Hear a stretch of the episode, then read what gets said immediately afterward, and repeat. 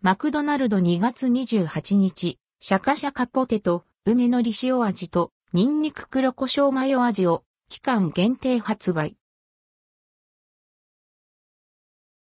マクドナルドから、期間限定、シャカシャカポテト2種類が登場。マクドナルドで2月28日から、シャカシャカポテトの、梅のり塩味と、ニンニク黒胡椒マヨ味が、期間限定で販売されます。